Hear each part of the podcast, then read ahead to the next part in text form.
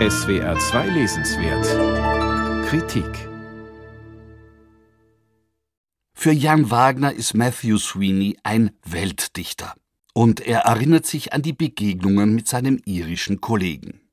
Sweeney schätzte Franz Kafka genauso wie Tom Waits, Samuel Beckett wie baltischen Jazz. Er fabulierte gern über Pferde, die irische Volkslieder zum Besten geben oder darüber, wie es sich anfühle, in einem Kohlkopf zu leben. Sweeneys Fabulierkunst kannte keine Grenzen und sie spricht natürlich auch aus seinen Gedichten. Doch, wie schreibt man im Angesicht des Todes? Als Sweeney die Diagnose einer unheilbaren Erkrankung des Nervensystems erhielt, hatte er noch zehn Monate zu leben. Doch anstatt zu verzweifeln, begann er seinen Abschied von der Welt mit Gedichten zu begleiten. Das dichterische Werk sei eine Waffe gegen den Tod, hat einmal Franz Kafka gesagt. Mit dieser Haltung ging auch der irische Lyriker ans Werk. Der zweisprachige Band der Schatten der Eule beginnt mit einem aus zwölf Gedichten bestehenden Zyklus. Sein Titel lautet Die Eule. Dieses Tier gilt mythologisch einerseits als Weisheitstier, die Eule der Minerva, andererseits symbolisiert es als Nachtjäger einen Boten des Todes. Das lyrisch erzählende Ich kennt im ersten Gedicht Geschichten von Eulen. How they appear from nowhere at the edge of time. Wie sie auftauchen aus dem Nichts, am Rand der Dinge.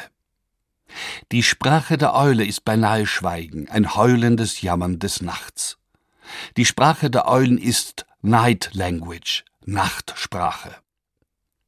Die Lyrik des Matthew Sweeney ist voller Träume. Jetzt im letzten Band sind es Albträume.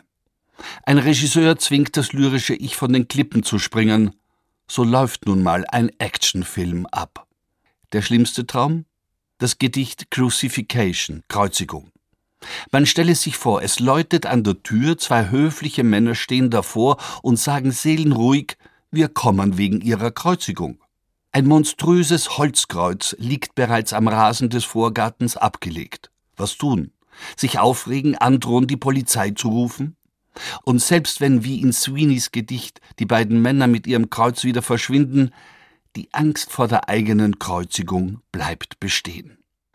Doch es gibt auch andere, surreale lyrische Träume bei Matthew Sweeney. Engel erscheinen.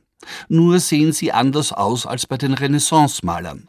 Nein, der Kerl kam direkt aus dem England der 50er. Dunkler, taillierter Anzug, schwarze Creepers aus Wildleder und die Haare zur Tolle zurückpomadisiert. Dann, die Krankheit schreitet voran, ist es soweit.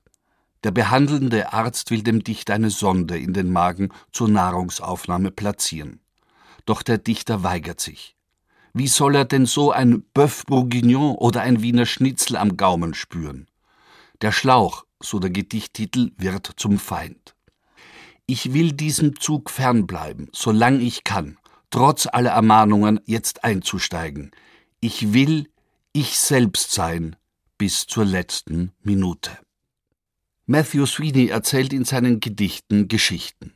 Diese handeln von realen wie surrealen Erlebnissen, von Träumen und Albträumen. Die Gedichtzeilen bilden meist ein geschlossenes Ganzes, zu Zeiten schreibt der Autor auch in Strophen. Angesichts des Todes sind die Worte der Lyrik Matthew Sweeneys Waffe. Das spürt man beim Lesen, ebenso aber auch Sweeneys Witz, seinen Hang zum schwarzen Humor und seine ungebrochene Lebenslust. Jan Wagner hat dies alles äußerst gekonnt ins Deutsche übertragen.